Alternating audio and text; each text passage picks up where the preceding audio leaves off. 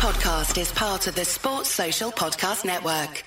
Time to fire up the grill. Time to go to Total Wine and find the perfect flavor to pair with those burgers. Ooh, I love their beer cooler. you love their prices even more. Wondrous selection, helpful guides, ridiculously low prices. Total Wine and more. 15 minutes could save you 15% or more. Oh, that's a cheer we used to do in softball. Uh, what? It's uh actually Geico. Whenever someone hit a triple, we would wave our bats and yell, 15 minutes could save you 15% or more. But we never got to use it because we would only hit home runs. Annoying. The phrase is from Geico because they help save people money. Geico? Yeah, they were our team sponsor. Geico. 15 minutes could save you 15% or more. Repeat offender. Repeat offender.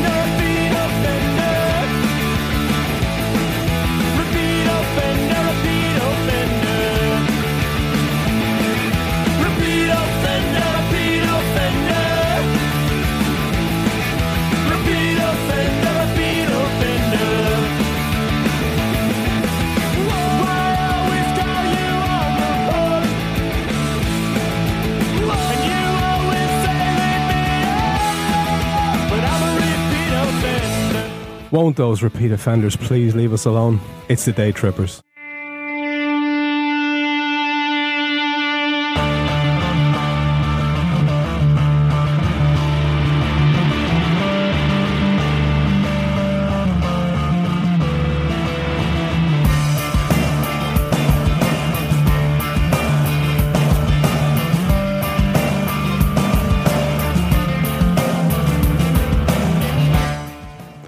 A scrappy three points, a last gasp wonder save, a horrific Gerrard Lucas midfield axis, and another orthodox football genius responsible for the win. Have we gone back in time? On tonight's show, we're joined by a man who broke the contometer in his last visit, that's Lee Mahadi. The self appointed Simon Cowell of the Trippers, complete with his obligatory high waistband, Phil Casey is in. Emerging from his hole, we have the mole, and we're finally delighted to speak to the Redman's anarchist in chief, Chris Pajak, aka Mr. Blood Red. Right, let's begin the only place possible and reflect on the opening day victory against Southampton at Anfield.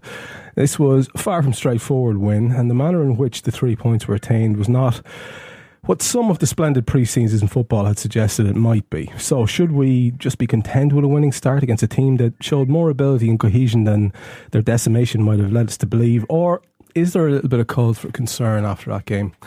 Chris, could you start us off there, please? Yeah, of course, mate. Um, I don't think there's any cause to concern just yet. I think there's still Southampton is still a well drilled football team. Do you know what I mean? Pochettino was there last season. He did a bloody good job. Yes, we have ripped the heart out of that side, but there's players there who know what they were doing, and I think that the decline has been made a lot of it for no reason. Do you know what I mean? I think Koeman's come in. It looks like he's doing a, a, a good a good job basically um, so far. But I think the, the way that they play football is really interesting. I think you know we play with a very high pressing game, and I think Rodgers was probably a little bit pragmatic in his approach on um, Sunday against them because when we did press them high up the pitch, I felt they passed it round us very very easily, and then they, they sort of cut through us, and that's when they sort of attacked us really well. So I think Rodgers was a little bit pragmatic. It's been a bit of a bogey team under him, Southampton anyway, and he's gone, Do you know what? It's more important to get the frigging three points than score four like we did against Dortmund and, and get attacked on the break. Yeah, and given that there was that, uh, I think you, I think a lot of people would row in behind you there and agree that there was caution on display. Given that, sh- should we just basically contend content we got three points on the board to open the season? Oh, fucking right, yeah. I mean, it's um, it's one of them, and it, it, it was so nervous inside the ground because it matters so much this early on in the season already, hmm. and that's that's because we we know it's going to be tight this season, and we know that if we drop points, it, it's going to put massive pressure on us, and I think that the crowd was nervous because of that. But more importantly, look, we've got to get the three points. And, and Rodgers, in fairness to him, did it last year as well. We didn't start great. We were pragmatic in the in our approach at the beginning of the season, and the fluidity, and, and, and we basically started dicking teams further further on in the season. Yeah. I think much the same will happen again.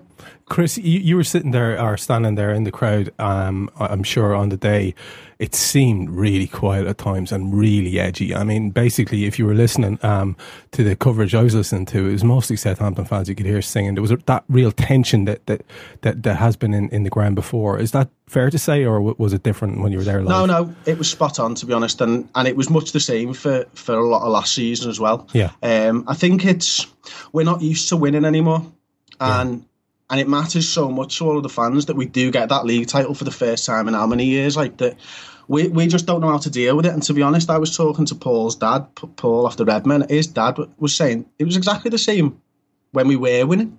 He Yeah. said you feel the nerves so much that it is difficult to get that atmosphere going. Southampton fans, though, fair play to them. They came, they fucking sang their hearts out. They gave Lovren some stick. A good set of fans, you know what I mean? Yeah, yeah, absolutely. Molly, wh- wh- where, where are you on in terms of the overall feeling um, you, you got from the game? Uh, happy overall, content overall, or was it more of a, a, a, a sort of a disappointment in the way that the performance panned out?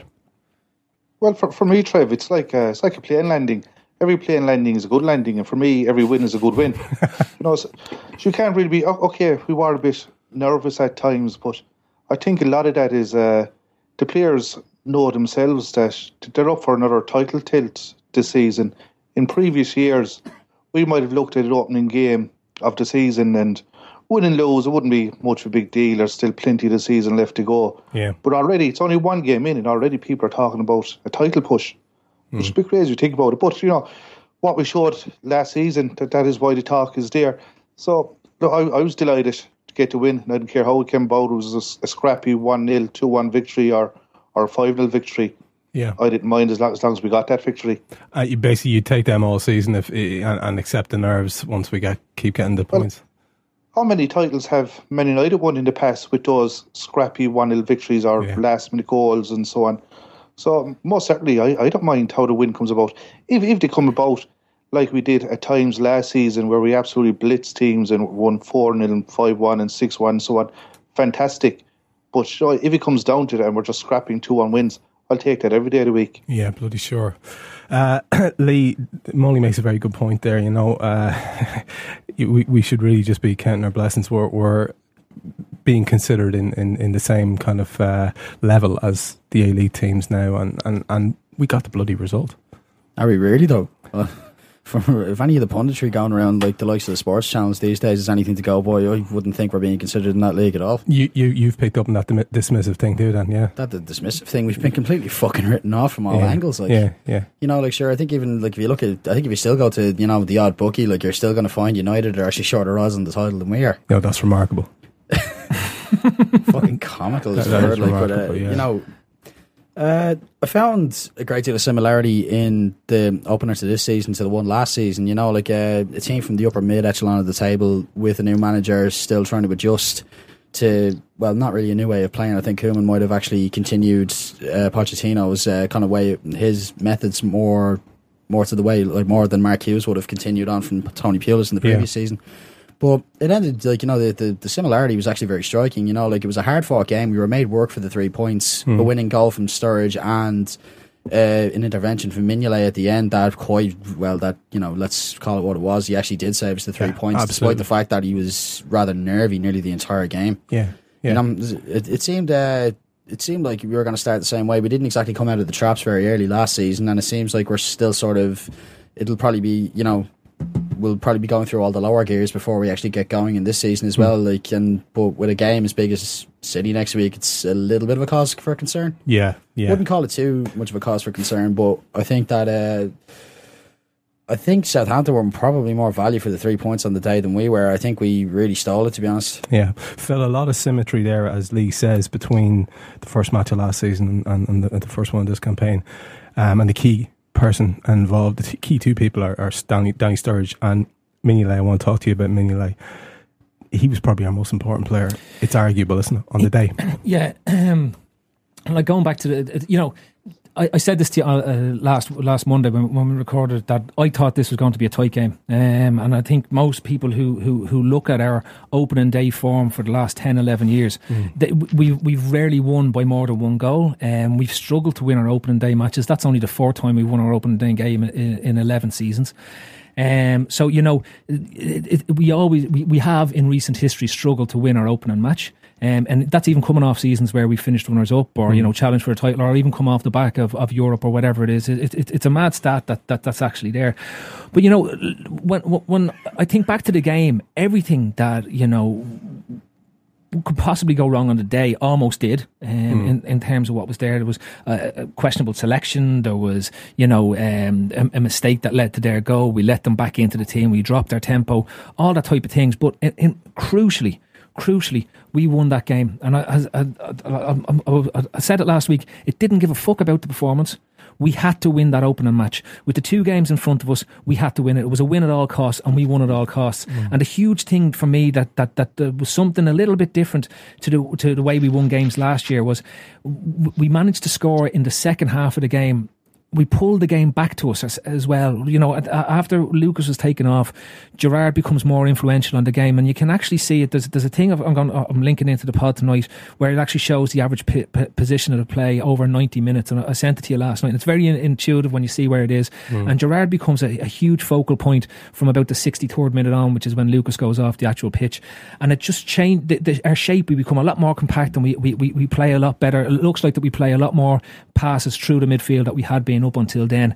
Um, so you know, there's a lot of good things, but Mignolet to me, uh, uh, listen, the guy, I questioned whether he long term he would he would do it because he'd have to step up a gear again, and I was I, I was delighted with his performance. I was absolutely delighted. I, I, I know Lee said you know he, he looked a bit um, dodgy, whatever, but it, to me it wasn't. The guy came for everything. Last year we we said you know he was hesitant to come out for crosses. He came for every cross, and as a goalkeeper, you don't have to catch the ball. You have to get a tell and touch on it. You have to change the direction of the ball. If you change the direction of the ball, every player is going for the ball in one direction. If you ma- make the slightest touch on it, you can take it off a player's head. And he did that on a couple of occasions.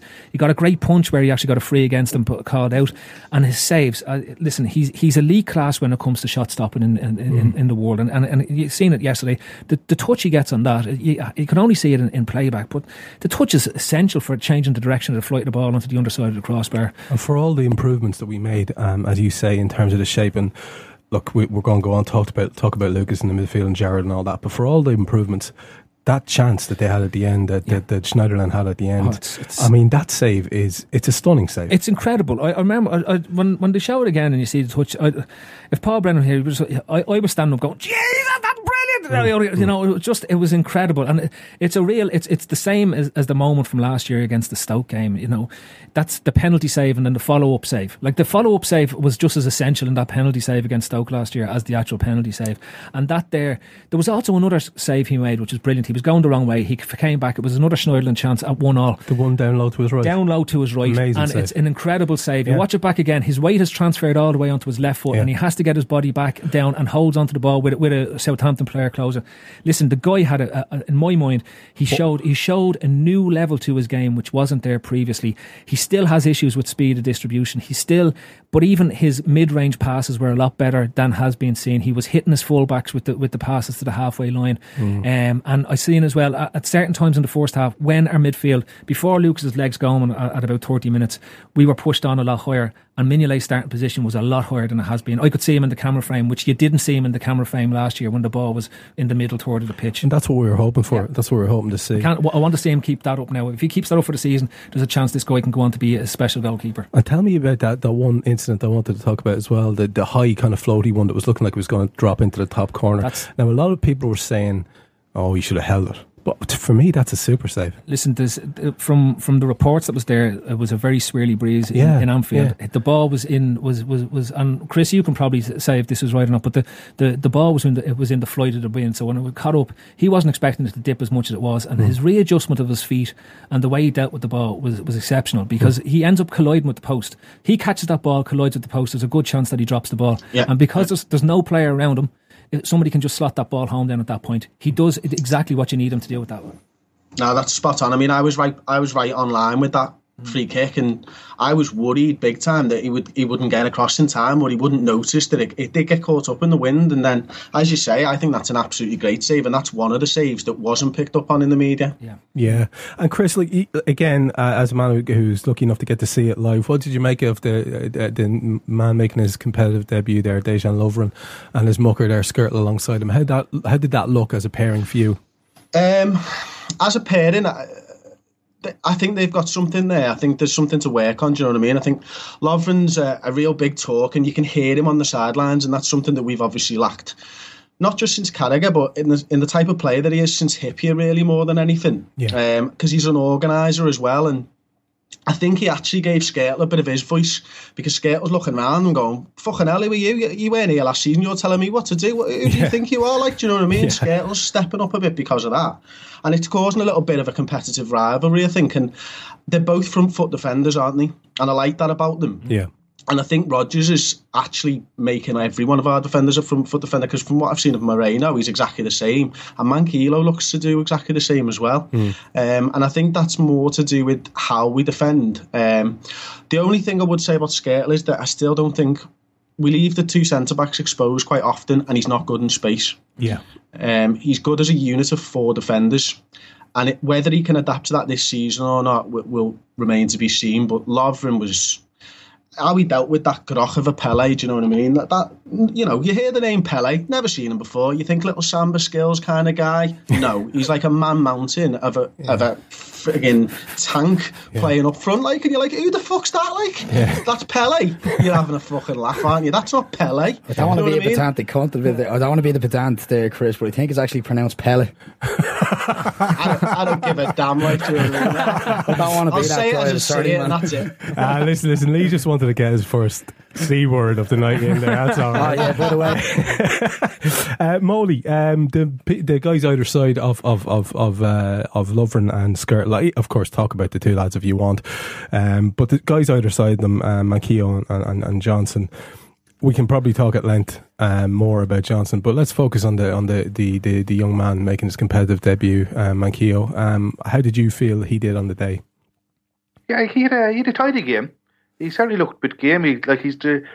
At one stage, I was looking at some stats over the weekend that he pressed for the ball like 14 times compared to Johnson's two times through the whole game. Yeah. And Rodgers' whole philosophy of the game is all about pressing for the ball and not giving the opposition time with the ball. So you can certainly see why he'd want someone like uh, Manquillo in the side. And what's really impressive is he's only he's only at the club what two weeks. Probably had couple of training sessions with the first team, and he slotted right in. Uh, you, you could see that he is still a bit raw. he- He is still a bit rusty. But after a few games in that side, he's he's one to look out for. Yeah, it, wasn't this similar to the very first appearances we saw of of of, uh, of Flanagan um, back in, in Kenny's time? Like just the enthusiasm sort of made up for any of the other shortcomings. Now there was he looked a little. I think he got caught a couple of times positionally, but Jesus, as you say, he's gamey. Like he really does. He also anticipated a couple of very good ones too. There's definitely a player there, isn't there? Yeah, it's a good comparison to make actually Flanagan. He reminded me a bit of uh, the way Flanagan plays. And plus, he, he cut out something like three crosses coming into the ball. And our big weakness last season was crosses coming into the ball. Hmm. And so, if, like, three crosses in one game is another impressive stat from the last. It's certainly a good game. And even going back to our, our other debutant on the day, Lovren, I thought he was sublime. I really did. He was absolutely fantastic. I know a few people were saying he could have did uh, more for the first goal, that he should have been closer to Tadic, but if he was any closer to him, they would have had to have a civil ceremony. Honestly, he was absolutely brilliant on the day.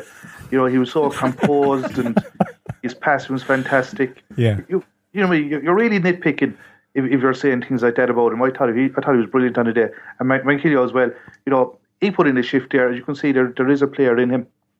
Yeah, I, I heard a, a few people talking about distribution um, from Lovren. Uh, maybe Lee, you might have taken this, but uh, I want you to also look at the guy on the other side and uh, introduce the topic, Glenn Johnson, for us as well, if you would. Um, and bear in mind, fella, you've already told us you have an allowance, so here we go. Oh, don't worry, I'm sure there's plenty of other words I can use to describe Glenn Johnson, but like, So, Uh, starting with Lovren, what do you make of his distribution and passing? I, I heard it criticised uh, by a few people in, in, in the in the interim. Uh, yeah, um, to be honest, I, I usually don't want to be the one to come up with the unpopular opinion, but then again, you know, whenever is my opinion popular. So, uh, I I was actually a very harsh critical lover, and I actually didn't want him in the first place. To be Mm. honest, I um I wasn't impressed with Southampton in general last season, let alone any of the individual players.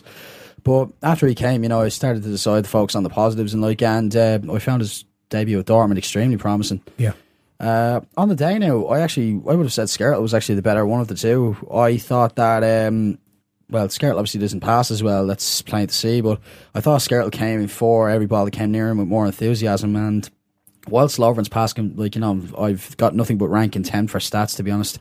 But uh, he did complete a great deal of his passing. But I also found that, despite the fact that you know an awful lot of them were finding a teammate, I kept I kept seeing like on at least three occasions he'd found a he found a teammate at a point where they would have actually been in trouble. He sort of passed them into danger, and I was Yeah. I was a little bit critical of that. Yeah. And some of his clearances were a little bizarre as well. There was one in particular, I think, where him and Mignolet were shouting at each other over it afterwards. Like he, he cleared it on his flank, right out to the opposite flank, past Manquillo out for a throw. Like I was a bit flabbergasted as to what he was doing. Yeah. But uh, overall, I thought he enjoyed a rather promising debut, despite the fact he was pretty much sold by Tadic for that goal. Yeah. Well, speaking then of a man who certainly didn't uh, uh, cover himself with glory in terms of stats and hasn't done for quite a while, what did you think of, of, of Glenn Johnson's performance on the day? Was it a step up from the most recent bad ones or down? Uh, I don't know. Glenn seems to be at a, in some sort of competition with himself to see how see if he can actually play even shitter than the last game. I'm not I'm not sure what he's at, but uh, to be honest, Lu- Lucas and Lucas and himself competed to see who you know who could be the, the bigger pile of shite on the day. But um, Johnson, I don't know what it is about him. It's it's not even that he's bad. It's the fact that he doesn't seem to care anymore. I think like you know his standard run of play now seems to be just knocking it twenty yards down the line, like miscontrolling it, getting dispossessed, and then jogging back in response. It's so frustrating to mm. look at. Mm. You've seen him jog back. Yeah, well, you know, I'm, I'm we just trying- get highlights packages, Chris. You know, that's. you, you don't see the off the ball stuff. Uh, generally, he's not on camera, so it's a good good shout that he hasn't been jogging back. yeah, no, I found uh, I found Johnson to be t- uh, in one of one of at least three players complicit in the equaliser. I thought that Lovren now Lovren actually does to in his defence does actually have to go and meet Tadic, but unfortunately, if you come out there, you get sold, you get sold. yeah. But then there was also Lucas who completely just was clueless to Clyne's presence. And I also thought that when the ball got played wide right at the goal, I think if Glenn Johnson actually makes any kind of effort at all to step across him, he can prevent that shot. Yeah. So, it, to be honest, man, his, his performance was an absolute zero. Awful. Phil, I'm going to offer you the, the, the steaming plate of poo. Uh, and feel free free to just push it away and talk about Gerrard on the midfield if you'd rather. Um, no, I'll address the elephant in the room because it's it's it's it's it's, and I, I'll I'll be as liberal as I can. Um, I, I, Come back to us. Come back to us, Phil. it, the, the thing that you find, you know, you, you always think of Glenn. When you think of Glenn Johnson, you remember his first couple of years at the club where he was an exceptional fullback, right? And then it's very hard to marry those couple of years with what we've witnessed over the last two years. It just does. It, it, it, even though he's gotten a bit older, it doesn't seem to make make any sense that you can have such a drop off in form. Now on on um, Sunday, like again, he he just did mad things just pure mad things, and that's like it, it doesn't make any sense. Even with like, the goal, yeah, he, he he's culpable for. I know that somebody was he he was playing the ball on side as well for the one that that Mignolet saves. He's about five yards behind the rest, and like Lovren is, is getting the, the defense up. Even Skrtel's reacting and coming up with him. Manquillo is in the line, and if you look, he's actually three yards behind the rest of them. When the ball does come off the post, he misses the initial header, which allows Long to get the header away on the actual goal. Now it was only for Long's poor finishing on that instance that you know that they didn't score. I've Um, seen him praised for his intervention there. and, and, and, and in fairness, if you look at it, if you look at it briefly, you can say, Jesus, he did well to put put Long off, Mm. right? But if you actually wa- watch the whole instant as it, as it emerges, he misses a simple header He under no pressure as the it comes header. Long off. brushes him away. Yeah, yeah. But the, the other thing, the other thing that, uh, and, and I think it, it, it, it's interesting because Manquillo started off had, had 10, 15 minutes where he was trying to find his way into the game, and Bertrand and Tadic really looked to expose him. But in fairness to the kid, he actually grew into the game as it went on, and by the end, by the time we got around to the second half, Southampton had focused on at- attacking down our right flank where Johnson was, as opposed to focusing on Manquillo's. And most of the chances were coming where you know they, they were looking for the pockets that Lucas and Johnson were leaving or, were or not, not not sort of defending correctly and looking to exploit it. And you know, the, the, you know, it, it's it's a bit of cause and effect because because they look to do that, then those players get put under a bigger microscope, and because they get put under a bigger microscope, if they don't step up to the plate, they look worse than they should necessarily look worse than. And you know, take it. The, the, the, I'm sure we'll discuss the decision in terms of the starting eleven and, and, and even looking at the preview of, of next week. But you've got to ask yourself a question: If a guy is so far out of form, hmm. at what point does it become untenable in the team? And I Yeah. think we've we've reached that point a, a, a, a good bit at this stage, and and, and, and hopefully. The signing of Moreno corrects that instance, and I'm not. I don't want to get into into a, a, personal thing or a long diatribe about how crap he was on the day, but it just th- there is questions there that he needs to look at himself. And, and we said it two or three games into the preseason friendly, he doesn't even look interested at this stage. And I thought, you know, it's preseason friendlies, players can look disinterested, but a league match opening hmm. day of the season, y y there's y- there is no way a player should look disinterested for the for, for those ninety minutes. Uh, sorry, Sorry, go I just wanted to jump in there now. Just um, I made a particular point after the game and uh, gone there. Some people were even starting to say that Tadic was actually getting the better of Manquillo. Well, I, I completely disagreed with that. I thought he had him blocked off and well marked. And I also made a very key point of saying that the goal stems from Tadic drifting into the centre Hmm. and targeting the right flank. The goal comes from the right flank. Ta- Tadic only ever started to get any joy after he actually Moved after he left away from yeah. Manquillo. And I think if you're going to sum up Johnson's form in a sentence, I think it speaks absolute volumes that the winger actually managed to realise that this a 19 year old fullback was actually how, was was less difficult to target than an experienced 30 year old. Yeah, yeah, yeah, yeah. It's ridiculous, like. football. Yeah. Uh, Can I come in there, Trev? yep, Molly, please do. Yeah, yeah. It, it's just uh, on the whole Johnson point. Like, I, I'll be honest, I had to go back to my Sky Plus box to make sure that I watched the same game as everybody else because I actually thought Johnson did all right. Did he play a blinder? No, well, certainly not. But there was a couple of stages like he he made one tackle inside the box. Uh, I think it was Clyne? maybe War. Yeah, was from Clyne. Clyne.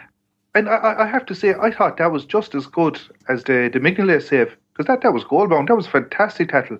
I looked around to, to, to my young lad who was watching the game and I said, "Oh, mate, that I thought was lovely." He said, "Johnson." I was like, oh, "No way." And okay, I know what Phil was saying about the the header against Long that he completely missed it, but he still put Long off. Like Long, he didn't have a free header by any means. Johnson was still there to put him off. If, if you missed a header, the next thing you should be doing is putting the player off, and that's what he did. But he, he didn't even know he was putting him off, Molly. That's the thing. It was it was by by accident as opposed to by choice. I, I, I don't buy that, Phil. Like you, as soon as he missed the header, because I was watching slow mo, his head turned to see who was behind him, and he saw Long was there. He kind of edged in towards him and put him off. So I, I think that was certainly done on purpose.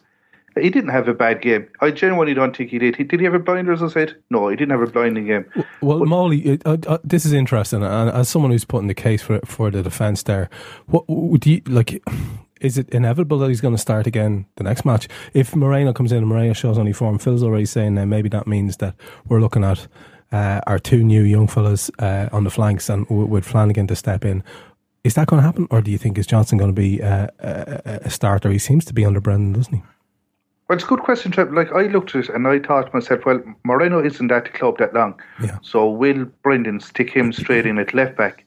And I thought to myself, no. But having said it, he did it with uh, Manquillo and Lovren. So there's no reason why he won't do it with Moreno to put him in at, at left back. So then the big question is, who goes right back? Yeah. Will he stick with Manquillo or will he stick with Glenn Johnson? You know, and for, for the next game, it's against City. That's a big game for, for a young lad like Manquillo who hasn't played a, lot of games even last season to come in and face that. So it wouldn't shock me if if he started with Johnson next week, a right back, and uh, Moreno on the left. And do you know what? I, I think he, deserve, he deserves a, a shot at it at very least. Yeah. Okay. Fair enough. That's interesting, Chris. Um, to move on, uh, move slightly up up the field a little bit, and the partnership that caused so much, uh, uh, I suppose, uh, moaning um, on the day and afterwards was the the renewal of the Gerrard and Lucas uh, sort of partnership there in the middle, uh, with Henderson ahead of them. Um, it, there's been lots of talk about that in the past, uh, and there's been lots of, I suppose, almost nasty stuff about about Lucas Leiva and his uh, his contribution of late as well. Now, without necessarily veering in towards that sort of uh, angle, how how is is that even vaguely tenable going forward? D- can you see Lucas starting again if there are options, for example? No, no, not really. Um, for me, that experiment has been going on for five years now, and it hasn't worked. Yeah. More than a handful of times. Um, they just cannot work together on the field. I mean, Lucas is better, and you know, I, I actually I'm a fan of Lucas, but Lucas is a good defensive midfielder when he's on his own. When he's got to actually think about, am I going here or is Gerrard? That sort of split second of trying to think, what what, what am I doing? Generally, the attacker gets away, and and it, that's why it doesn't work for me. And Gerrard, when he's given his own space, he can pa- he can spray the ball around a bit better. I was really surprised that we went with the two deep line midfielders against Dortmund, and I was even more surprised that we continued it in this game. To be honest, because I thought probably we'd start the season with the diamond again. Yeah. Um, and I don't really know why we didn't. And w- w- would you like, given that we spoke earlier on about Glenn Johnson and how he's likely to start, he seems to be under under Brendan. Um, Gerrard also, and probably rightly, should be, will will start uh, more games than, than than than he than he doesn't. He'll start every game that he's fit to play. Um, if we take it as a given, he's there. Isn't it fair to say that he works better as a one there behind two rather than as part of a two uh, with, with a man ahead or even in the diamond? Oh yeah, definitely. I mean, look, you you know where you you know where you stand when it's just you doing the job. Yeah. You, know, you've got no one to trust in. You, you just have to. If the ball's over there, you have to fucking go for it. Yeah. There's no like, oh, it's his turn. Do you know what I mean? I'll just I'll just sit off over here and wait for whatever happens. You've got to go for it. But I don't I don't see Gerrard as a, a defensive midfielder in the conventional sense anyway. I see him on the field as a deep line playmaker. I don't think he's there to bust the gut like Mascherano and break up attacks. You know, I think that's what the the Jordan Hendersons, the Coutinho's, and the Raheem Sterlings do further up the pitch. Yeah. And if their pressing doesn't work, then he has to come into it. But he's not the destroyer in the same way a Makelele is, and he's never going to be that again. Yeah, yeah, and and and, and shouldn't be, I guess. Uh, Phil, do you want to talk about that?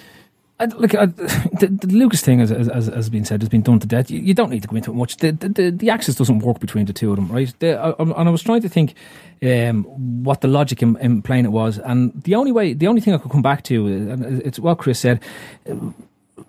Lucas, for me, has 35 minutes in his legs. And if you watch the first 35 minutes of that game again, Lucas isn't sitting beside Gerrard in a two. He's pushed up into the midfield, and Henderson and himself and Coutinho were almost like a tree in front of Gerrard, pressing the, the Southampton team. And we were much better at that stage, and that's when we scored our goal and all. And, and Southampton weren't getting the joy as they did b- between, say, 35 and 65 minutes. And his legs seemed to go at the 30 minute mark. And it, it, you can actually physically see it because his position on the, on the pitch starts to drop back Yeah, and drop drops, back. yeah. And it also drops, it also forced our defence back because our defence were actually quite high up until that point, and they started drifting back then towards their own box. Now, what that has done is, is it's, attracted Southampton onto the team, and that's when they started getting joy out of it. Now, it's, it's a fair point that if, if you want to accommodate Lucas in the team, it's either Lucas or Gerrard. You can't play the two, as, as, as has been well said. And if you look at our run in at towards the back end of last year, it's when we, we played Gerrard as the pivot there, and then we played two players with legs, be it Henderson, be it Allen, be it Couti- Coutinho around him, right? And if Emre Can wasn't fit enough, and uh, going back to the Dortmund game, people said that Can may have, may have picked up a, a small knock or whatever. But what Can is able to do, and uh, we were able to revert to that too in the, in a defensive sense. But when we broke with the ball, he has so much energy, like Henderson, that he was straight away able to push into the into the midfield with Henderson, and they became a two in front of Gerrard. So it prevented the other teams being able to get on top of us, and allowed us to stay up much higher when we played against Dortmund. And in fact, most people were complaining that we looked a bit susceptible to the ball over the top. Mm. Now there wasn't a ball over the top against Southampton this time because what happened was as soon as Lucas dropped eh, because it was earlier in the game and they, he sat in beside Gerrard. They had to go wide and they had to go or play through us through the centre, and that's what they started to do as his legs really gave out, which was around the, as soon as the second half kicked off. The chap couldn't run; he couldn't actually physically get around the pitch at that stage, and you could see it at, at about the just before they, they scored in the fifty fifth minute, from the about the forty eight to the, to the to the goal itself. He can't get across the pitch. He started giving away simple passes. He played uh, in the lead up to the goal. He gave away the ball twice as it was, and I, I, in a way, I feel a bit sorry for him because the way we play just doesn't suit. Lucas Leiva and his physicality, his physical um, abilities anymore, and a lot of that can be down to the injury. And a lot of that would be uh, waylaid so much if we play, if he was playing in a team that didn't play with such a quick passing tempo that we play in. So, you know, it's been well thought that a move to you know a move will, will suit him. It probably will, and he'll probably look like a different player if he goes somewhere else. And to be fair, he'd also look a lot better if, as you said, he was dropping in instead of Gerrard. But when you put the two guys together, He, he forced competition for and- space. And, and, like people have been commenting that Gerrard didn't have a particularly good game. I, you know, I think Gerrard went looking for space. Well, as Mm. soon as Lucas dropped into the space that he was naturally occupying for the last six, seven, eight months, Mm. he starts going looking for space on the actual pitch, and often he, he he appears up in the right full position or the left full position because naturally he's been dropping in between the two centre backs, and Lucas was there instead, and the gap between what was our defence and what should have been our midfield to Henderson, Coutinho, Sterling, and all becomes gr- uh, uh, much bigger for about 20, 25 minutes in the actual game. And that's like, you know, it, it just doesn't work as a tandem. We know it doesn't work as a tandem. I think on the day, maybe maybe Brendan would have been better served to play Henderson and um, Coutinho with Gerrard at the base of it if there was question marks around Allen or Can's fitness in his own mind as opposed to putting Lucas in beside Gerrard. I see. think we may have got more out of it because you could have then potentially started Ibe or, or just done something different or even starting Lambert with, with, with Sturridge up front. That's even more of an issue, isn't it, when, when Coutinho's being smothered up the top of the field in that system. Uh, Lee, uh, when Joe Allen came on, I think it's fair to say that he, he showed a lot of liveliness. Now, he's not everybody's cup of tea, but for me, he looks a really good footballer and uh, a fella who's happy to look for the ball and be on the ball and have the energy to do something with it. Um, did he make? Did you feel he made a real difference when he came on? And for you, is he ne- the starter if if if Can isn't fit in the next game? Uh, yeah, it's um, to be honest now, that isn't the first time that Allen's actually come off the bench and actually changed the game for the better. I remember, sure, I was actually I was at the I was at the, the home game against Swansea back in around I don't know March or February. Um, yeah, Allen's inclusion absolutely changed that game. Like, Yeah. you know, it's just his energy, his energy as opposed to Luke's. Is like uh, just the the level of the level of, that he has in his lungs, the level that he has in his legs. It was just it was it was completely different as well. Albeit now the the fact that it was a good like about sixty odd minutes into the game and he was way fresher it might have might have impacted it somewhat. But Allen's always actually demonstrated a great level of a great level of energy and diligence. Like I think there was, I think his uh, his inclusion actually it, it signaled an absolute sea change in the you know in the actual flow of the game. Well, tell me, you, you hear a definitive statement like that from Phil, and uh, he's not the only man to have said it, where you can't play those two together, right? Uh, Many people have said that. Now, if that's the case, what the hell is Brendan thinking? What What is the thinking that, like, this is a very intelligent football man? What's there? Is it going back to the caution that the two lads on the line mentioned earlier on? What's What's the driving force behind that decision, do you think? Um, to be honest, man, that that's something that to this day, like ever since the game actually was played, has continued to rack my brain, and I'm afraid I don't actually have a good answer for it. Like there Yeah. was a few people theorizing on Twitter and you know and the likes that it was a shop window thing.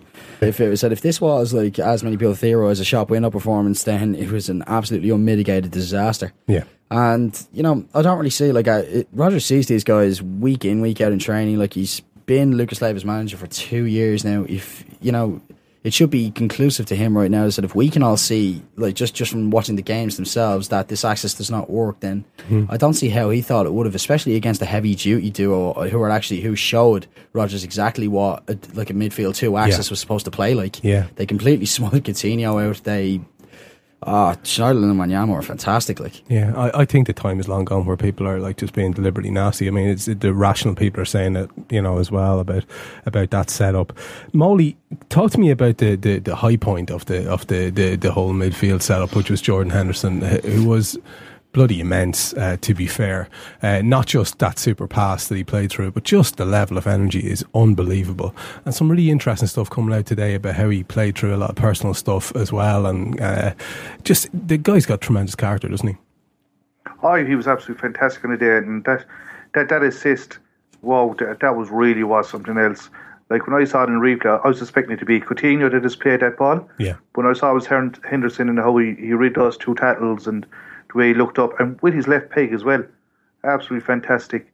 But it's it's it's something we've come to to expect from going on from from last season. Yeah. I remember in a, a pod that we, we did last season that I said that uh, I believe that Henderson was probably the best English midfielder in the Premiership.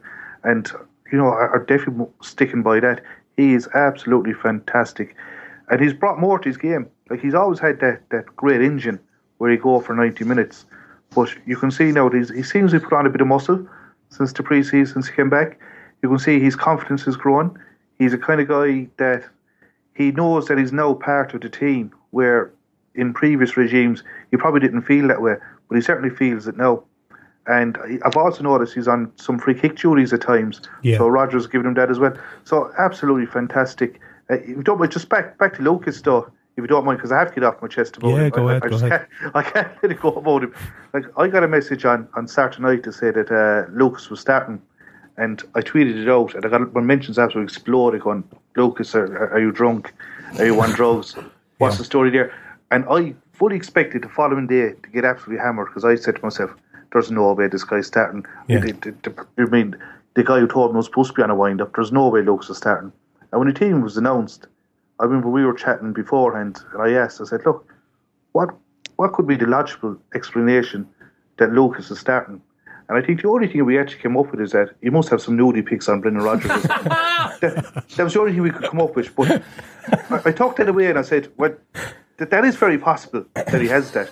But let's just pretend. So I was thinking, well, Can had a bit of a knock. So Yeah. let's just say that rules him out. Yeah. So that left it a, straight choice between Allen and Lucas.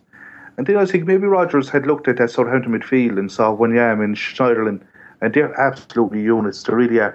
And let's be honest, Joe Allen, he's fantastic at a lot of things. He's a great passer, great movement, but strength is not one of his strong points. Yeah. He is a slight lad, and he does get bullied off the ball at times. And I'm thinking maybe he put Lucas in for that reason, just put a bit of extra strength into that midfield. Now, it didn't work out. It didn't work out that way. And I can't see that experiment be carried on into the future. But I think that's the only reason that maybe Rodgers tried that. Yeah, Chris, um, uh, haven't haven't seen uh, Jordan Henderson um, on the day. Was he? Uh, is he the kind of guy that's suggesting himself as a future captain in the club for you? Oh, definitely. I mean, uh, you know, I, I, if you don't mind, I'd like to go back to that um, assist first of all, like because I, I, Yeah, I please literally do. nearly came in my pants, like. Yeah, I mean, seriously, that ball went through, and I was I was very close to beating one off. Um, That'll be interesting for the stewards. well, yeah, do you know what? Not I to mention the lad in front of you. bench, so I was joking around that I can't, probably could have got Lambertier. ah, yeah. But um, There's something no, about look, Ricky. he- yeah, exactly. Yeah. So yeah, But, uh, it- it was- look, he, he, he's a future captain, definitely. Yeah. I mean, he, he's done it at under 21 level for England, hasn't he, already? Mm. Um, even under, when he first signed, basically, and, you know, he was playing wide right. When he was being, getting brought on by Dalglish, I remember him coming onto the pitch and really being vocal when he came on. And that to me back then said said what type of a player and what type of a person he is because he was really not liked by the fans and he wasn't getting many games, yet he, he still felt himself to, he still felt big enough to come onto the pitch and be like, do you know what, lads, we need to do this, we need to do that, and he, he's always had that leadership, those leadership skills, and and now this is, I think this is going to be his breakout year. So when Gareth Bale did it a couple of years ago, mm. where he just seemed to step up, and then he was like, oh, I'm faster than you, Yeah. and I'm stronger than you, Yeah, and I'm yeah, yeah. better than you. like a realization. that- yeah, Yeah, and it's it's it's in his head, and I think that this is going to be Jordan Henderson's. He's he's literally going to be running one day and be like, huh, "These are all shit," and I'm boss. and, and and and then then we'll see where Henderson can get to in his career. But I think his his his roof is really bloody high. yeah, that's exciting. Actually, to think there's a, a higher ceiling there. Yeah, go ahead. That Phil. must be rubbing off the back of his head because there's a there's a there's a strange dose of Rooney going on in the back of his head at the moment. I saw you oh, saying that during the game. I don't think that's. I think that was just a light trick, mate. I don't know. I don't- I'll be keeping an eye on it. But then again, Zidane had one of them, and if he turns out as good as Zidane, I'll be happy enough. Oh, that's okay. yeah, Then. yeah. The monk's That's haircut okay, then. at, at Zidane's level, I'll have have it. actually, actually, speaking of haircuts, Chris, uh, our our walking little dino armed haircut, Raheem Sterling, pretty much the most influential attacker on the field, uh, and looking like a guy who's going to be able to do it week to week to week, which is really encouraging, isn't it? Uh, Raheem Sterling's just. He- He's unbelievable. Like he, he's got the potential to be, and I've I've been slated for saying this, but I think he's got the potential to be the best player in the world. You know whether he actually gets to that level or not, uh, I don't know. But the, I think the potential is definitely there. I see a lot of similarities, and it's very early on to draw it. But I watched Thierry Henry when he used to play for Monaco. Went over to a game against FC Sochaux where they beat them four one, and his his finishing was absolute garbage. Um, but then when he signed for Juventus, he got a little bit better. And when he came to Arsenal, he, he just looked like a natural finisher. And I think Sterling's on the same sort of path. When he came into the side, he sort of thought, oh, his finishing's not very good. He's got pace. He's struggling to get past players now once they've got over the speed thing. And ever since, he's starting to look like a natural finisher. It was that goal in pre-season against Man City that got disallowed. And you're like, he didn't, he didn't think about that. He just did that, and that and that's scary because that was a worldie. And the goal against City last year, um, you know, the very key goal that he got where he just basically put them all in their arse. And even then, the one at, at the weekend, it's just, it's clinical, isn't it? It's, it's, it's very, very, very clinical. It's it's it's sexual football, it, it- and it is because you know he he comes onto the ball and you're expecting him to bury it or something like that, and the nonchalance just to roll a past Forster. Forster is waiting for him to do something, and he's already got that half a second ahead of Forster. He goes, I don't even belt this. I have this fella on his arse, and he just rolls it. It- it- Forster's waiting for a shot. He hmm. and it's hmm. just it, it looks like he's shaping the shoot with, with something. Hmm. And he doesn't. He just he basically rolls the ball, and there was no, there wasn't even pace in the in the ball that goes past him. It was just like, yeah, yeah, It was yeah. a P roller. It was, it was. And it was, uh, do you know what? He reminds me, he just looks like someone that's learned so much off Suarez. You know, I, I thought back, do you remember the finish against Newcastle, the one that came over the top and he took Yes, it down and he just, he just walked it into the net, right? Mm. And he had such composure to finish that ball. Sterling wasn't even like last year with Sterling. He would have taught a couple of times, and you know there was a couple of times he went through and he didn't score, or he hit the goalkeeper or something like that.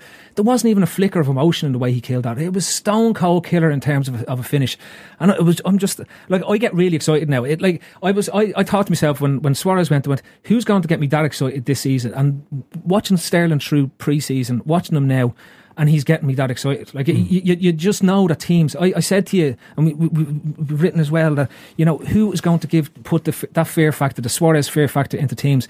And when you look at Sterling play at that level, it's like Jesus. Not there isn't a single defense that wants to face him because he drifts out wide, and when he comes at you at pace. Hmm. He's now controlling the ball at pace. It's not bouncing off his knees or whatever. He's picking the ball up at pace hmm. and going, and now it's starting to show the elements of finish.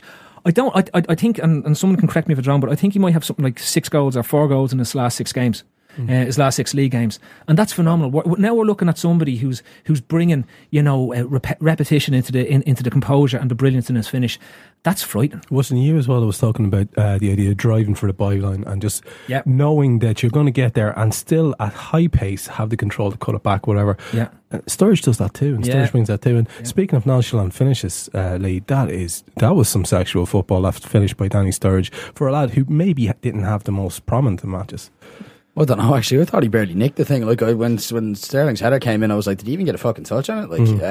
uh, it turns out he did. Like, it was actually just turned his body just enough to direct it into the bottom corner. It was really good, actually, really deft. Like, yeah, uh, yeah. Like as far as you're all talking about Sterling now, like the, you know, I know, I know, Chris saying he's getting slated for the best in the world thing now, but without going quite that far now, I keep thinking now, like if that kid keeps his head down and concentrates and he continues at his current going rate of development, like you know, his his he decides where the ceiling is. Hmm.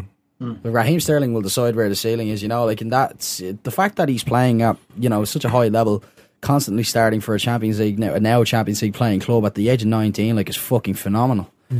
You know, and uh, like as well, I'll drop back to Henderson as well on that one, like, because to be honest, like before even just the end of last year, I was his biggest critic. I was like, I, I'd actually I'd gotten very frustrated. You know, I'd fucking I'd given him a lot of stick for just being a bag of energy and very little else on top of it now. But uh, game after game, he continued to add more strings to his bow now. Like, and then that that culminated basically in that fucking assist the the other day. That was fantastic. But he's shown that, like, if you, you look at the two of them, there's there's there's there's a, there's a partnership, and you're starting to see blossoming partnerships across the pitch as well. Like Sterling has gone to Sturridge, I think, the second most out of, out of Suarez for assists for goals last year.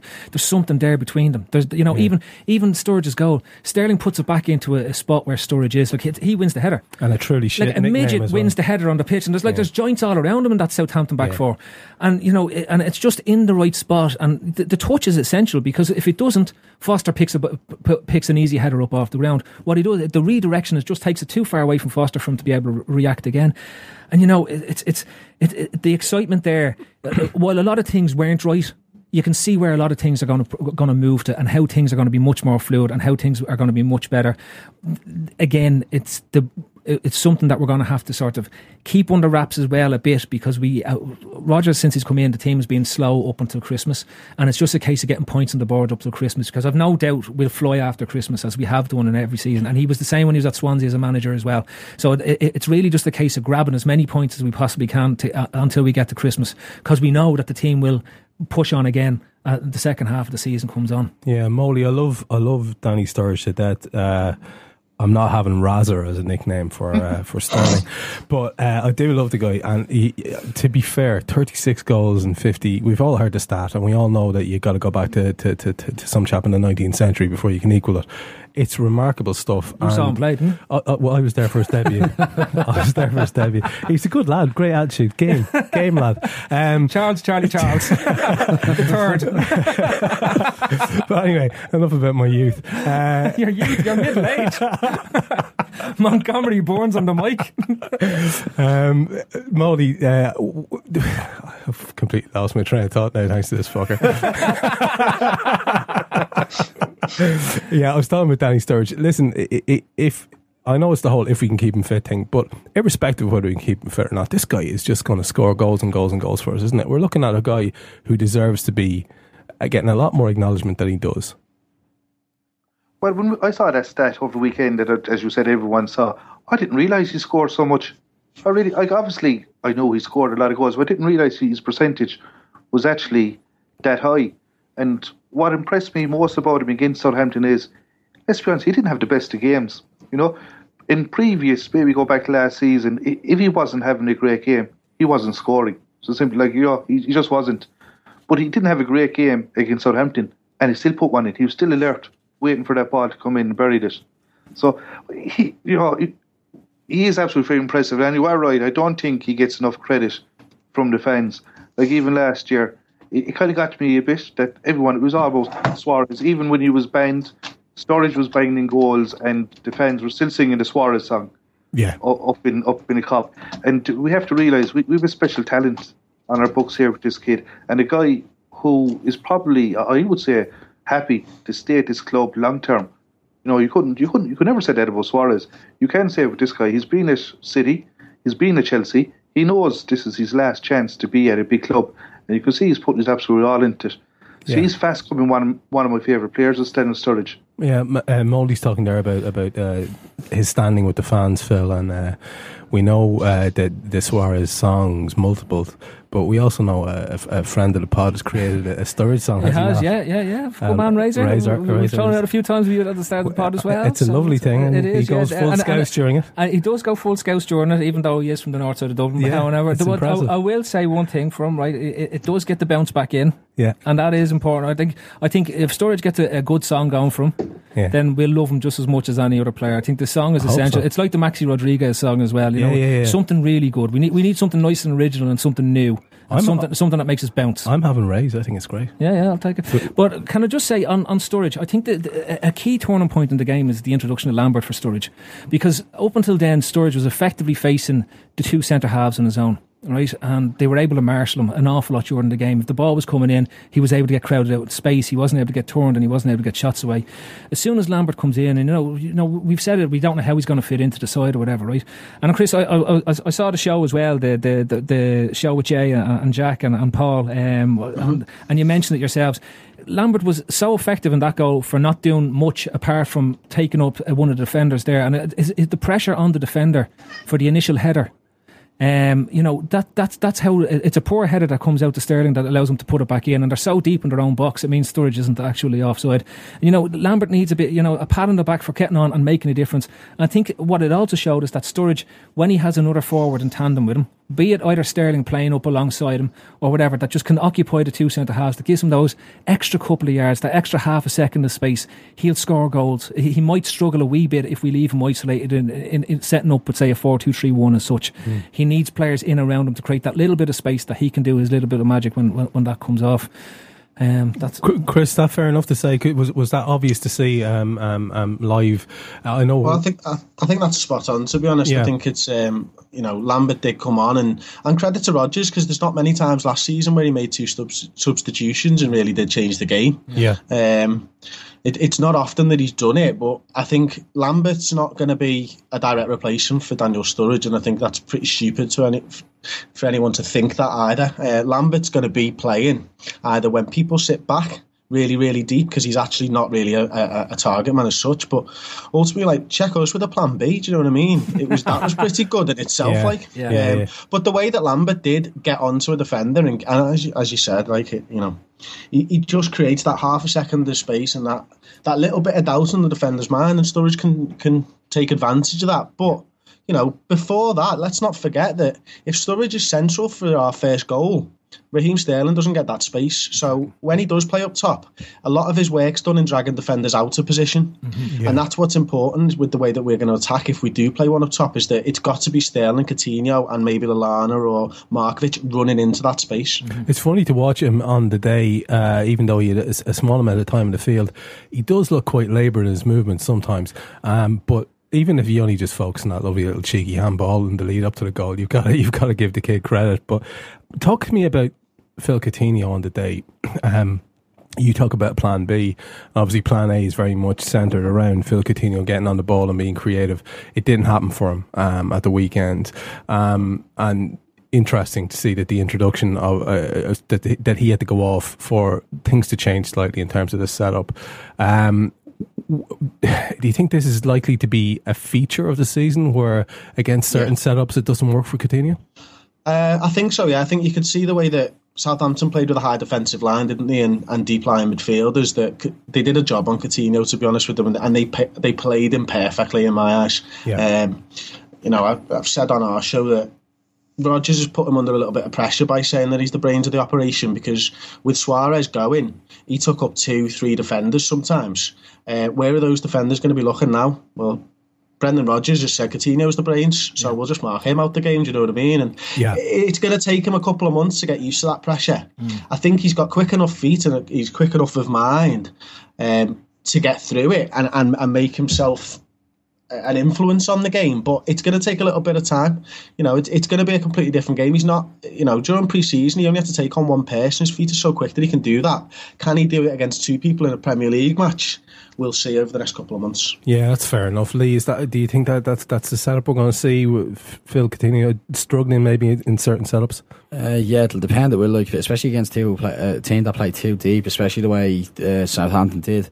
I didn't think it was even so much a case that Coutinho was really like you know bad on the day. It was just it was mostly that Koeman did his homework. Yeah. He set he set those pair of dogs on him, and they just they They they, they, gnashed the Yeah. legs off him. Yeah, You know, like yeah. I think very early on, within about within about six seven minutes into the game, Wanyama like nearly after the whistle had gone and actually like completely thundered through him. Like, and you'd look at the size of Wanyama, that's like getting tackled by a fucking vending machine. Yeah, yeah, yeah, yeah. yeah. fair enough. Fair enough. Like, yeah, and, and he was he was there to the ground, and then the only problem now, what the, if I had any criticism of Coutinho, it wasn't even the fact that he wasn't really able to get onto it. It was just the, he seemed to he seemed to sort of retreat into himself after he realised that he was getting the rough treatment off the man. Mm. He just like he didn't really he didn't show himself enough. I thought that. I would think now if a player's actually getting kicked around a little bit, it would actually fire him up a little bit to try and get like to actually just start forcing the issue a little more himself. But he seemed a bit timid after that point. You know, it Mm. seemed like he'd kind of like he'd been he'd been kicked and then just went away to lick his wounds. Well, to be fair, he has shown a lot, a lot of fight, hasn't he? Like and, and, and strength in developing that, that side of his game. he has, and especially in, like uh, last year against City at home as well. Like the fact that he, he had no problem like crashing into Yaya Toure time Yeah, and time again. yeah. Like it, this this time, I'm afraid it was just was, wasn't one of those days. Just wasn't one of those days, yeah. Um, Molly, just to finish us out there on Coutinho, um, how, do you do you picture that uh, that same idea that he might be a sort of a guy that's going to come in certain occasions, or for you, does he start nearly every game? Well, I, I think really that um, probably Lallana was the guy in Brendan's head that would be starting every game, and Coutinho to come on. But Lallana then during pre-season, of course, was unlucky to, to pick up the injuries. Yeah. And let's be honest, Coutinho looked absolutely fantastic during pre- pre-season. He looked like an absolute magician. Yeah, And I, I think he's actually given Brendan something to think about now. Who actually, who is the, the starter? Will it be Lallana or Coutinho? Like over the weekend against Southampton, you're right. He didn't have the best of games, but I think credit has to go to Southampton there. Like you know, they've lost. Was it five five players over the summer? Five or six top players over the summer. yeah, Yep. Starters. They, they were like a team who didn't lose anyone. They really were. Their midfield there, Schneiderlin, Wanyama, and James Ward-Prowse was absolutely fantastic. You know, uh, Coutinho didn't get a look in, but either did Gerrard and Lucas was like the last puppy on that pitch towards their their midfield. So you know, uh, but every team is not going to play that way against him. You know, because if if they put two or three on Coutinho, which Southampton did, that's going to free up space for people like Sterling and Sturridge and Markovic when he comes back into the into the, the, the squad. So I wouldn't be too worried about it. But it'd be interesting what happens when Lallana comes back from injury? Yeah. Who actually gets to nod in that, that side? That's one of those nice headaches, I think, isn't it? Um, right, let's move it along then and have a look at the next fixture coming up for Liverpool, which is uh, Manchester City. Nice, easy game um, to to continue the season on a Monday night. Uh, I suppose we could start maybe by having a look at the opposition, uh, a bit of a reflection on City's win over the weekend. If people saw it, um, what did we see that was particularly significant? Uh, was it terrifying? Was it uh, reassuring? Uh, Phil, could you start the ball rolling here? Similar to us, um, won the game. Weren't particularly impressive. Looked very good up top. Um, had issues in the defence and in midfield. Could have could have drew the game with, with, with Newcastle. Uh, that Newcastle had a couple of good chances. Um, they were strong, you know, strong defending the chances that came up against them. And Kompany looks like he's back to his imperious form as opposed to the bit of the, dodgy spell he had last season.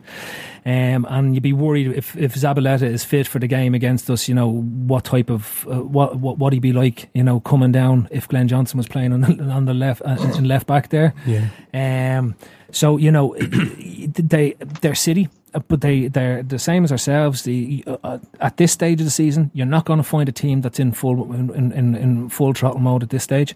You wouldn't expect it because t- players are going to be coming in and out. You know, there's going to be injuries. There's going to be bits and bobs around the start of the season, with- which fitness arise with. And you know, we sh- we don't go there with any fear.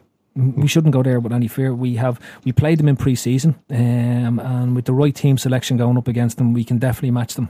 Um, and you know, if if we play with our quick counter-attacking football the way we did it last year, there is every possibility that we can get a result there. Yeah, Chris, we, we, we can move on straight away if you like to, to who you think is going to feature, but that's not a bad point that Phil makes there about uh, about City being very similar to us in terms of their opening performance.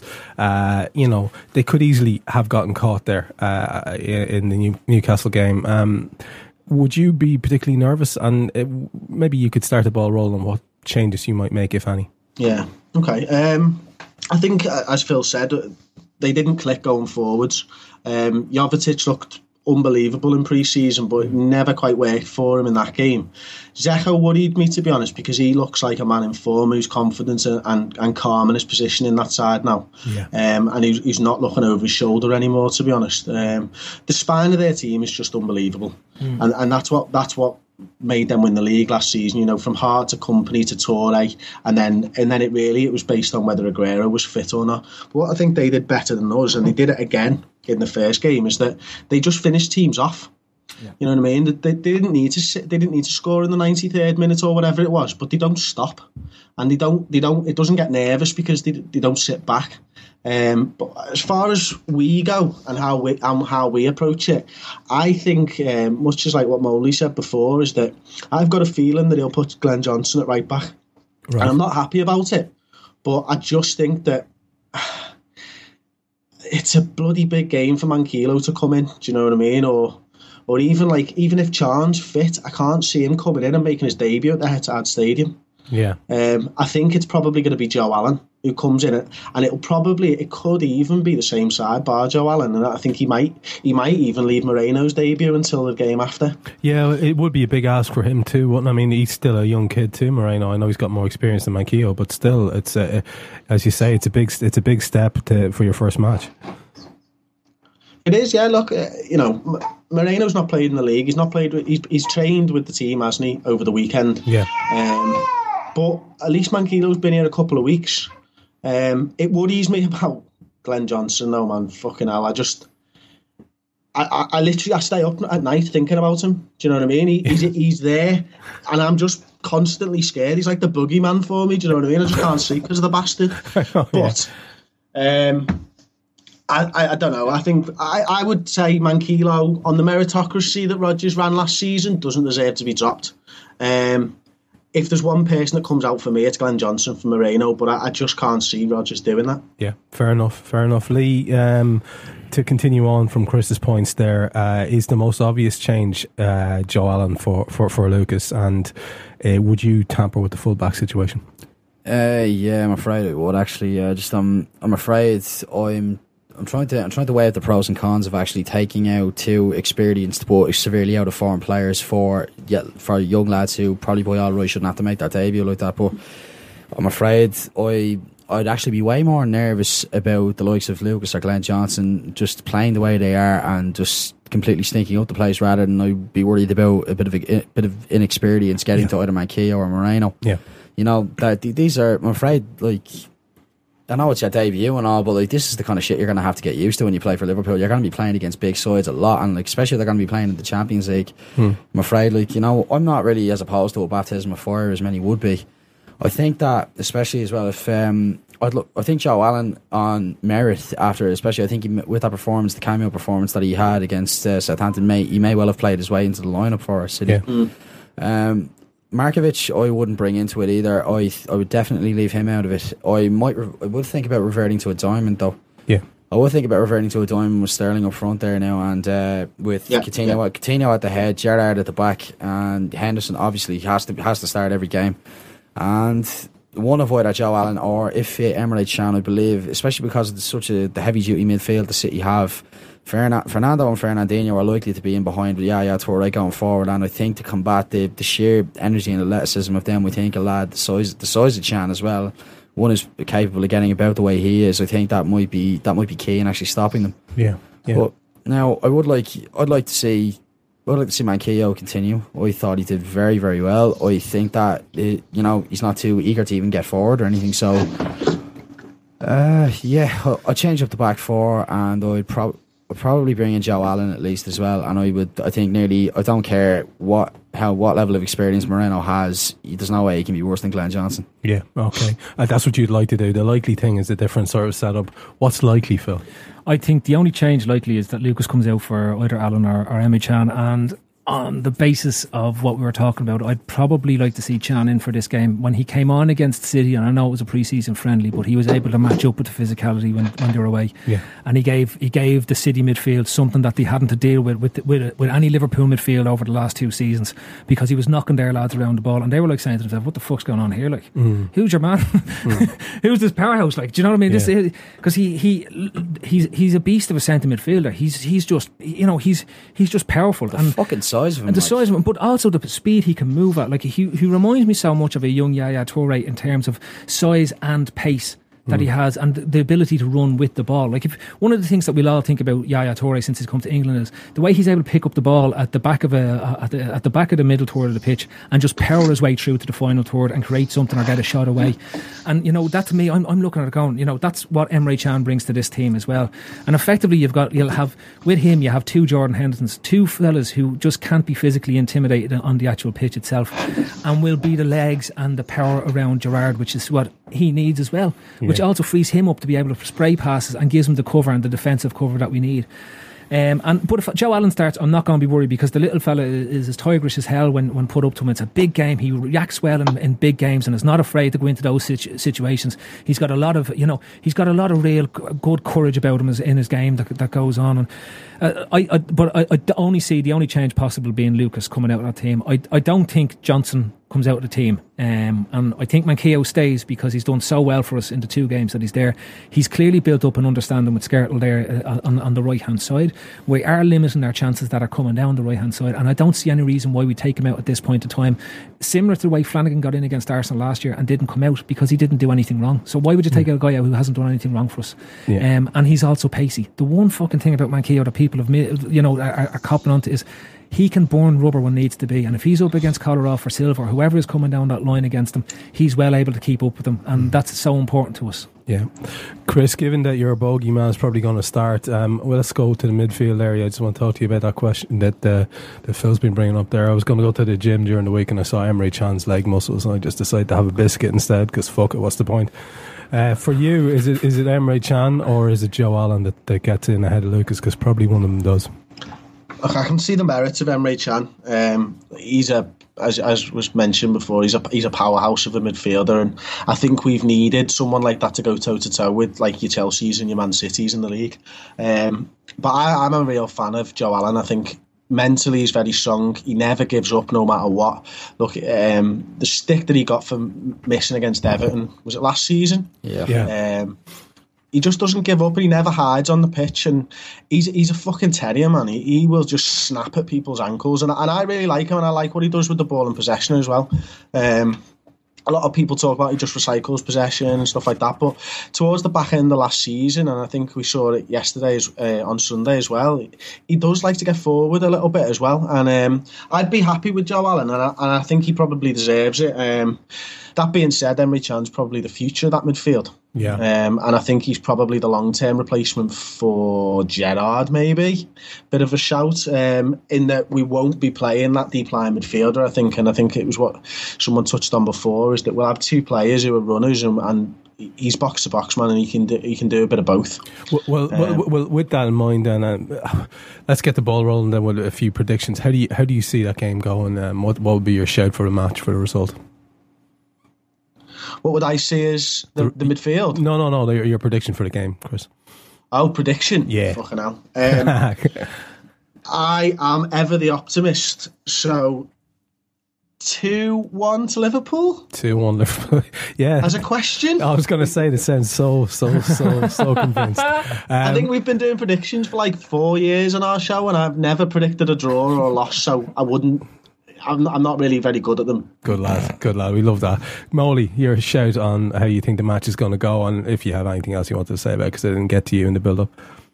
Yeah, but I'm, I'm with uh, uh, Phil on this. I think the only change really is going to be Lucas to come out of that side and probably more likely Joe Allen to go in. I don't personally, I'd probably have uh, Can in there.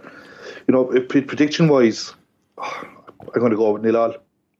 Nil all. Okay. Nil all. I'd, be, ha- I'd take a nil all right now. That'd be an interesting one for us, wouldn't it? A nil all. I, I can't remember the last time we had a nil all draw. We don't really do them. No. Don't really do them. Lee, where, That'd be interesting, How, how are you calling? Uh, I don't know really to be honest. Like uh, it, the Etihad is the Eddie Etihad. You know, like it's not a fucking easy ground to win at. Like the, I don't know why who, who managed it last season. Chelsea was that it? Yeah. Mm. Like that was it. So like, and I think also that my whatever prediction that I have, I think that correlates directly with how the lineup goes out. I think that like you know, I think y- you're going to find it very hard to predict a win for us if we put Glenn Johnson out there. You know, like you're actually presenting a fracture point in the defence of the city. Like Yeah. it's like having a fucking scarecrow smoking cigars. Yeah, yeah, yeah. yeah. That, So- that's what Glenn Johnson in that defence is like. But I'm going to.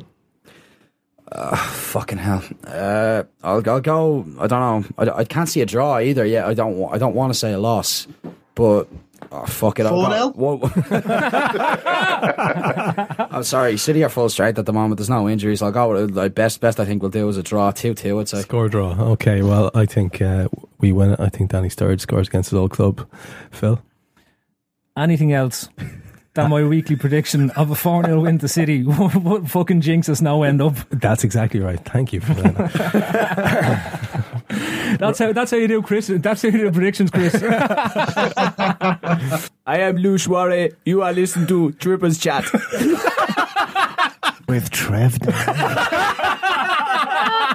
so, Chris, get started. What's your favourite non swearing swear word? Like, he's got fudge there. What, what, what would be yours? Jesus. Um, there you go. It's not, so, not so much a swear word, but it's more of an insult. Is that all right? Yeah, go ahead, yeah. I, I like to, ta- you know, I, I like to call someone a plum. It, it's not really very offensive, but like if That's you say great. like, you know, a floppy, a plum, Yeah. comes across quite well. I like that. Yeah, yeah. There's something something about the sound, but that's brilliant. Molly, you wanted this one as well. Well, my favourite non-swearing swear word, Hmm. and I have to admit, you're probably more likely to hear it on uh, made in Chelsea than you are in the streets of Limerick. But Oh, it's yeah. uh, whoopsie daisy. How do you? I love a bit of whoopsie daisy. Sure, so if you could just drop your coin as you're going to the shop, you're like, oh, whoopsie daisy. How often use that? Molly, I cannot imagine you saying that. Oh, yeah. Whoopsie daisy. I can see you in the middle of the pub now, Molly, and you drop your point. Oopsie daisy. Jesus. Or in the or in the sack with ourselves, and you know, I don't know, and type, oh, whoopsie daisy. Especially if fucking Rickie Lambert's head is anywhere close to it. James asks us. Uh, he's talking about this this water challenge. Have you seen this this crack? The, Oh, the ice bu- ice bucket, ice bucket challenge. challenge. yeah. The water challenge sounds like a bondage game or something. Well, that's not, not an area of expertise of mine because I'm, I'm far too old for that shit. But uh, he says, which LFC player, past or present, would you want to see doing what? I just want empty ice water over Razor Ruddock's head. Personally, I just uh, that's just a thing uh, I'd like to do. Anyone else like any suggestions there for that?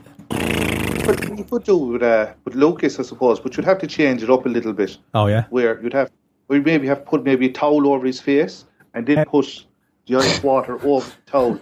But just switch it up a little bit. You said Razor Ruddock there now. It's, Yeah. like, it's like it's a past or present now.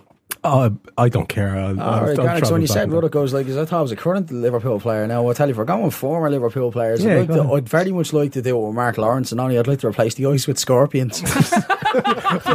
ice scorpions over there. The scorpion bucket challenge. Just put his head into a bucket of scorpions. the other way around.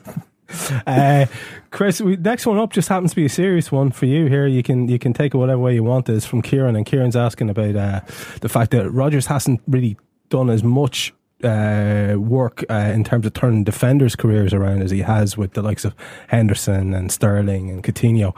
Um, he Kieran's wondering, does he need a defensive coach alongside him? Yeah, I can I can see why you'd say that. I, it's a difficult one, isn't it? Because it's it's the obvious shout, but the way that we play football, I don't know how many defensive coaches would like that, and you know, and, and could deal with that because basically we just leave the full, uh, the centre backs alone. Yeah. Completely unguarded.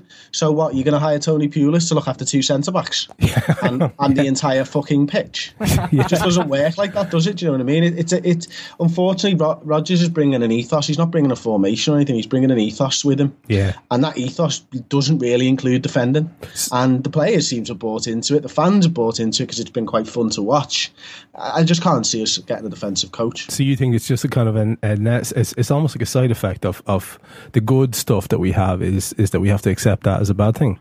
I, I do, yeah. Yeah. I think you know you've got to get players who are good in space and who, who are, are good at attacking the ball, um, and that's why I don't think Skrtel's going to be here forever. Although you know I do think he's doing well. Um, I think Lovren's a front foot defender, um, Sakho's a front foot defender.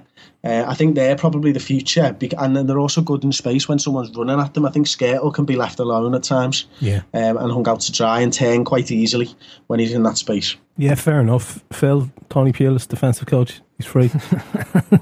Only if it means that Tony Pulis never works in football again.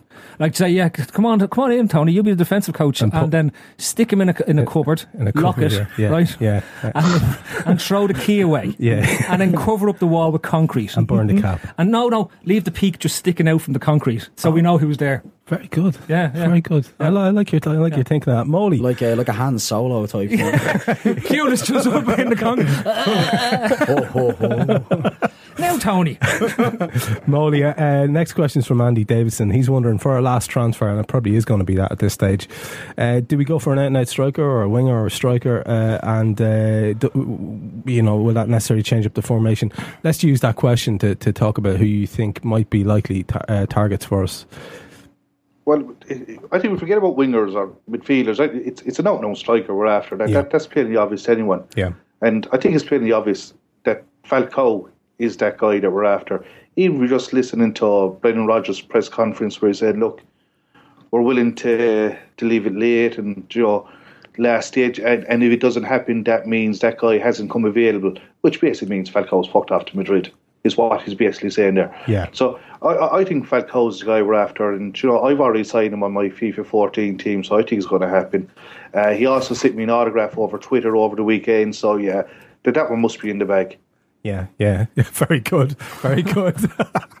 uh, any other likely? So, Chris and Molly, question for you two fellas on the line there. Adam's wondering about the correlation between the increased size, uh, sorry, increased price and decreased size of chocolate bars over the last 10 years. Have you noticed this and how much has it upset you, basically? Chris, we'll start with you. Fucking hell.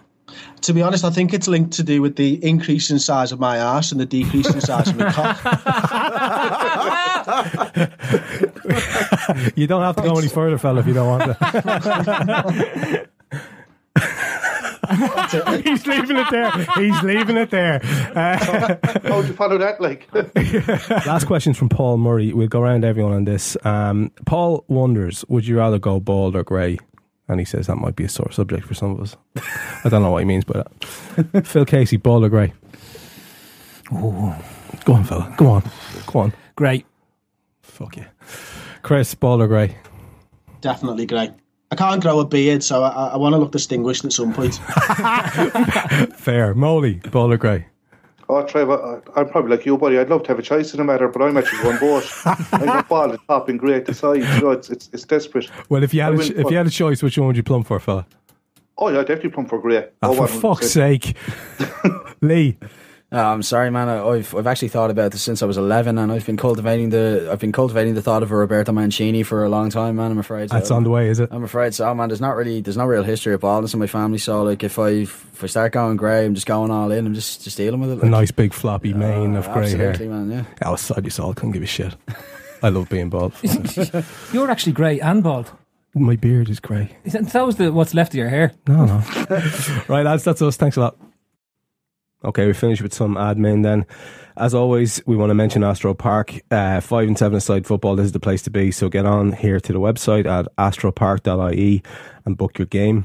Our own website, lfcdaytrippers.com, is somewhere that you should be checking on to too. You'll be mightily impressed by the content and the work that's being done by the lads on there.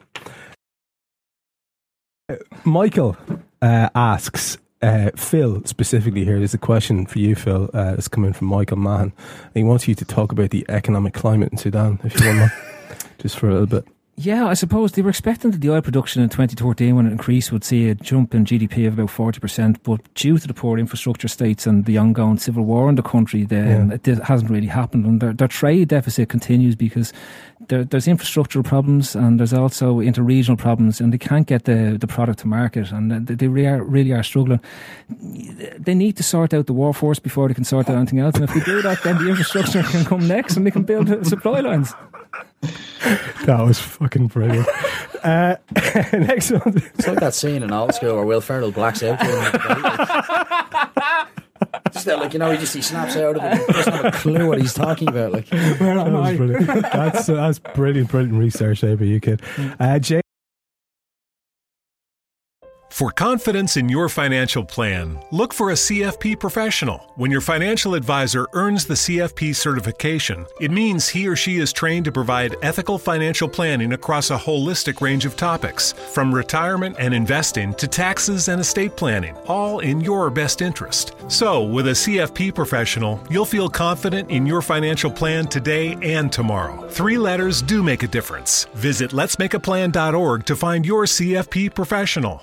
This podcast is brought to you by Progressive. Have you tried the Name Your Price tool yet? It works just the way it sounds. You tell Progressive how much you want to pay for car insurance, and they'll show you coverage options that fit your budget. It's easy to start a quote, and you'll be able to find a rate that works for you. It's just one of the many ways you can save with Progressive. Get your quote today at progressive.com and see why four out of five new auto customers recommend Progressive. Progressive Casualty Insurance Company and Affiliates. Price and coverage match limited by state law.